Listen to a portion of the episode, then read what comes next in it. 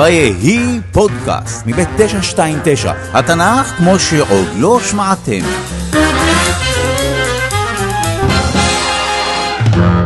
זהו הסיפור על גדעון השופט. חלק ראשון, ירובעל. אנחנו נמצאים בתקופת השופטים, וזה אומר שאנחנו נמצאים אחרי מות יהושע. ואם אתם זוכרים, באותה תקופה העם התחיל לעבוד אלילים כנענים. מה שהרגיז את אלוהים, שנתן את בני ישראל ביד אויביהם,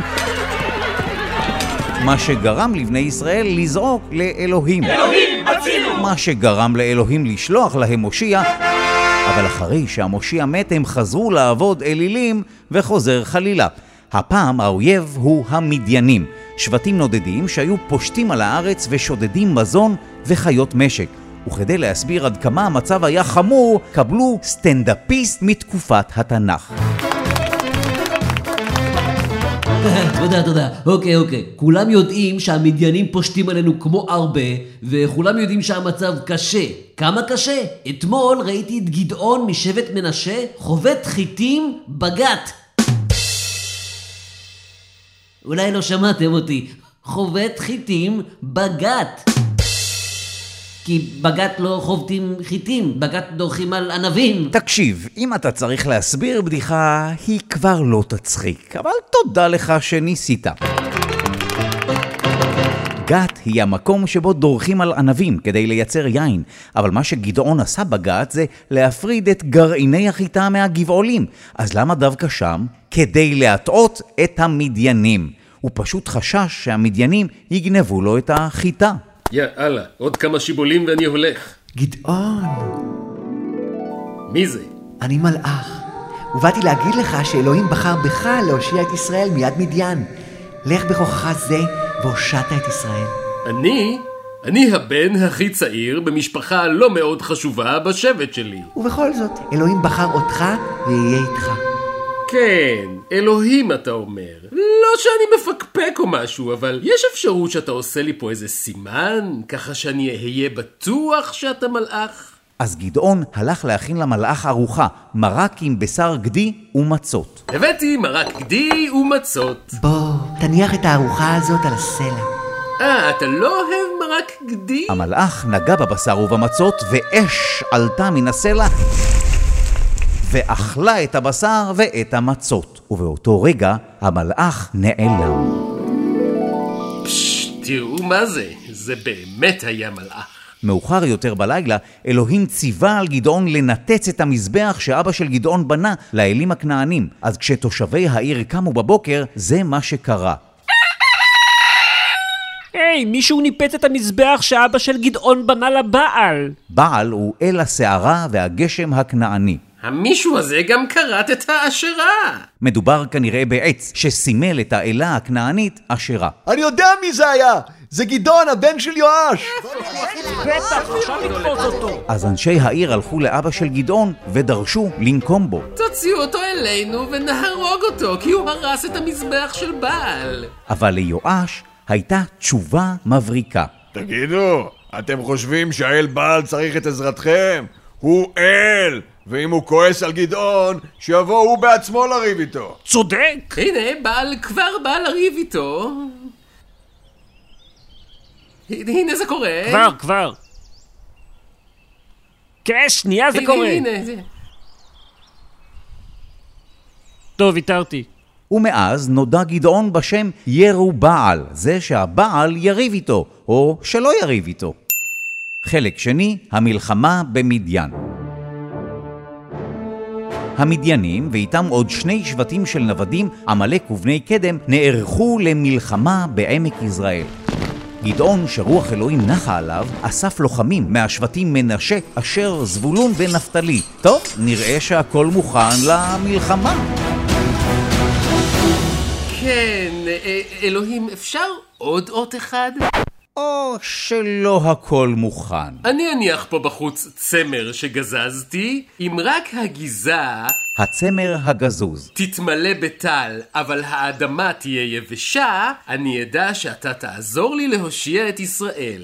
וככה היה. גדעון קם בבוקר והגיזה הייתה כל כך מלאה בטל שהוא הצליח לסחוט ממנה כוס שלמה. ואילו האדמה הייתה יבשה. נראה שהכל מוכן למלחמה. כן, אה, אלוהים, אה, אל תכעס, אבל אה, אפשר עוד אות אחד?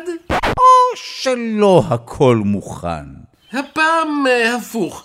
אני אניח את הגיזה בחוץ ונבדוק אם בבוקר הקרקע תהיה רטובה מטל והגיזה תהיה יבשה. ובבוקר כך היה. הקרקע הייתה רטובה והגיזה הייתה יבשה. גדעון השתכנע ואסף 32 אלף איש למלחמה.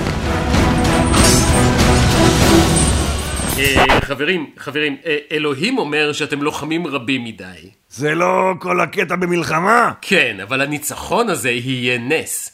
אם תהיו רבים מדי, אתם עלולים לחשוב שהניצחון הושג בגלל כמות החיילים שגייסתי. בקיצור, אה, מי שמפחד ורוצה, יכול לחזור הביתה. אוקיי, אני מניח שכל החיילים שהתאספו שם רצו להילחם באומץ כדי להביס את המדיינים. טוב, אני הולך. גם אני מוותר. מי נותן לי טרמפ להרע, גלעד? אני לא מפחד, פשוט שכחתי שם את הממייה. מה, את המימייה הזאת? לא, אה, ממייה אחרת, שגם עליה כתוב שייך ליהושפט. אוקיי, 22 אלף חיילים ויתרו ועדיין נשארו עשרת אלפים. האם הכל מוכן למלחמה? כי אם לא, חבל עוד פעם להטריח את התזמורת. אה, עשרת אלפים איש זה עדיין יותר מדי בשביל נס. אה, בואו, הולכים לעין חרוד. זה מעיין. אלוהים ציווה על גדעון להוריד את עשרת אלפים הלוחמים לשתות מהמעיין ולשים לב איך הם שותים ממנו. אז כמעט כל הלוחמים קרעו על ברכיהם כדי לשתות מהמעיין ורק 300 שתו בלי לכרוע. אתם, השלוש מאות שלא קראו על ברכיהם, אתם איתי, כל השאר משוחררים. 300 אנשים מול מחנה של מדיינים, עמלקים ובני קדם שהיו רבים כמו נחיל הרבה. באותו הלילה גדעון קיבל עוד אות שיבטיח את ניצחונו, אז הוא העיר את 300 הלוחמים שלו, צייד כל אחד מהם בשופר ובחד ריק שבתוכו לפיד. אוקיי, אני מחלק אתכם לשלוש קבוצות, אני אוביל מאה אנשים, וברגע שתשמעו אותי, תתקעו בשופרות שלכם ותשברו את הקדים. גדעון תכנן את ההתקפה שלו לשעת החלפת השומרים במחנה מדיין.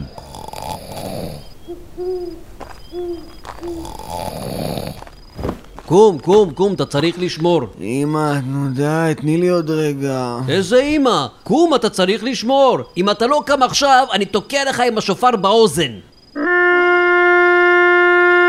תגיד לי, אתה בסדר? אמרתי לך שאני קם! עכשיו, דווקא בגלל שתקעת בשופר, אני לא קם. זה לא אני הייתי. לא? אז מי? הם. עכשיו באמת כדאי שתקום. אז אלוהים, בדיוק כמו שהבטיח, נתן את מדיין ביד גדעון. גדעון רדף אחרי מלכי מדיין והרג אותם, וזה באמת הרשים את העם. גדעון, האם אתה מוכן להיות המלך שלנו? כן, כן, בבקשה, תמלוך עלינו. וגם הבן שלך ימלוך אחריך, והבן של הבן שלך ימלוך אחריו, ואז גם הבן של הבן של הבן שלך ימלוך אחריו. אני כן, חושבת שהוא כן, הבין. הוא הבין, הוא? הבין. אה, אני לא אמלוך עליכם, אלוהים הוא זה שימלוך עליכם. תשובה מפתיעה. בכל מקרה, גדעון חזר הביתה, נולדו לו 70 בנים, 70, אבל לא כולם מאותה אישה, ואחרי שגדעון מת, אתם רוצים לנחש מה עשה העם? ניחשתם נכון, חזר לעבוד אלילים כנענים. כעיקרון הסיפור של גדעון נגמר, אבל אני רוצה לספר לכם עוד חלק אחד חשוב. חלק שלישי, התפוח נופל ממש רחוק מהעץ.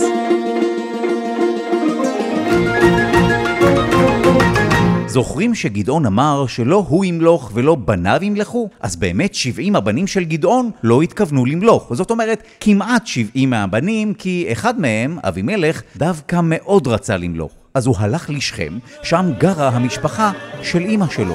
היי אבימלך, מה אתה עושה פה? כן, מה, מה אתה עושה פה? תקשיבו, לכו לבעלי שכם, האנשים החשובים בשכם. ותגידו להם, מה אתם מעדיפים, אה? 70 אנשים שישלטו בכם, או מנהיג אחד? זה אומר שלדעתו של אבימלך, לבנים של גדעון יש מעמד מיוחד, אבל עדיף לאנשי שכם להמליך רק את אבימלך. עדיף לתושבי שכם שאני אשלוט עליהם ולא שאר הבנים של גדעון, כי הרי גם אני שכמאי. אני חושב שאומרים שכמיסט. בואו נסגור על אה, מישהו משכם. סגרנו. בעלי שכם השתכנעו למנות את אבימלך כמנהיג יחיד. הם נתנו לו המון כסף, ובכסף הזה אבימלך שכר אנשים ריקים ופוחזים, כלומר בריונים חסרי מצפון. מה שקרה אחר כך היה מזעזע. אבימלך והבריונים הרגו את כל שאר הבנים של גדעון, כולם חוץ מאחד, יותם. יותם לא התכוון לעבור על העניין הזה בשתיקה. הוא עלה על הר גריזים, ההר שמתנשא מעל שכם, וקרא לאנשי שכם. היי, אנשי שכם! אה, אני חושב שקוראים לנו שכמיסטים. לא שכמאים? אה, לא חשוב, בוא נשמע מה יש לבחור הזה לומר. הלוך הלכו העצים להמליך עליהם מלך. הם פנו קודם לזית, אבל הזית סירב. כן, הזית אמר שאני אפסיק להפיק שמן כדי למלוך עליכם, יש לי כבר תפקיד, אני ממש לא צריך למלוך עליכם. אז העצים הלכו אל התאנה. כן, אבל גם התאנה סירבה. היא שאלה האם היא אמורה להפסיק לתת פרי מתוק כדי ללכת ולמלוך על העצים. גם הגפן שנותנת ענבים ליין שמשמח אלוהים ואנשים סירבה. אז העצים הלכו לאטד, שהוא שיח קוצני שלא מניב פירות אבל מתלקח בקלות. האטד אמר להם, אני אמלוך עליכם.